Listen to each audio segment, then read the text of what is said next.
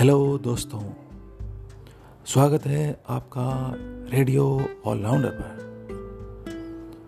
दोस्तों, आज रक्षाबंधन के पावन अवसर पर सभी देश के भाई बहनों को रेडियो ऑलराउंडर की तरफ़ से हार्दिक बधाई और शुभकामनाएँ।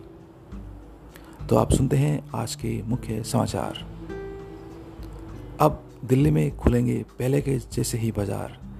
पिछले 24 घंटे में आए सिर्फ़ 19 नए मामले, जो इस साल में सबसे कम हैं।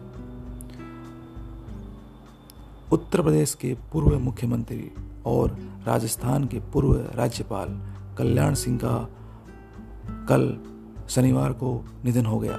वो नवासी साल के थे। वो काफ़ी लंबे समय से बीमार चल रहे थे और लखनऊ के एक अस्पताल में भर्ती थे।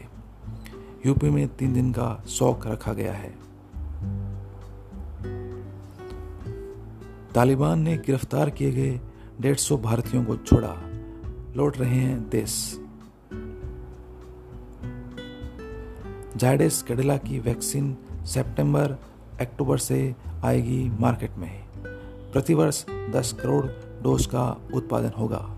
वैक्सीन निडल फ्री यानी सुई मुक्त होगी। वैक्सीन को 25 डिग्री तापमान पर तीन महीने तक रखा जा सकेगा। रक्षाबंधन पर इस बार राखी सुबह पाँच बजकर पचास मिनट से लेकर शाम छः बजकर तीन मिनट तक किसी भी वक्त बांधी जा सकती है। इस बार रक्षाबंधन पर भद्रा का साया नहीं होगा। दोस्तों, आज के अनमोल विचार में सुनते हैं।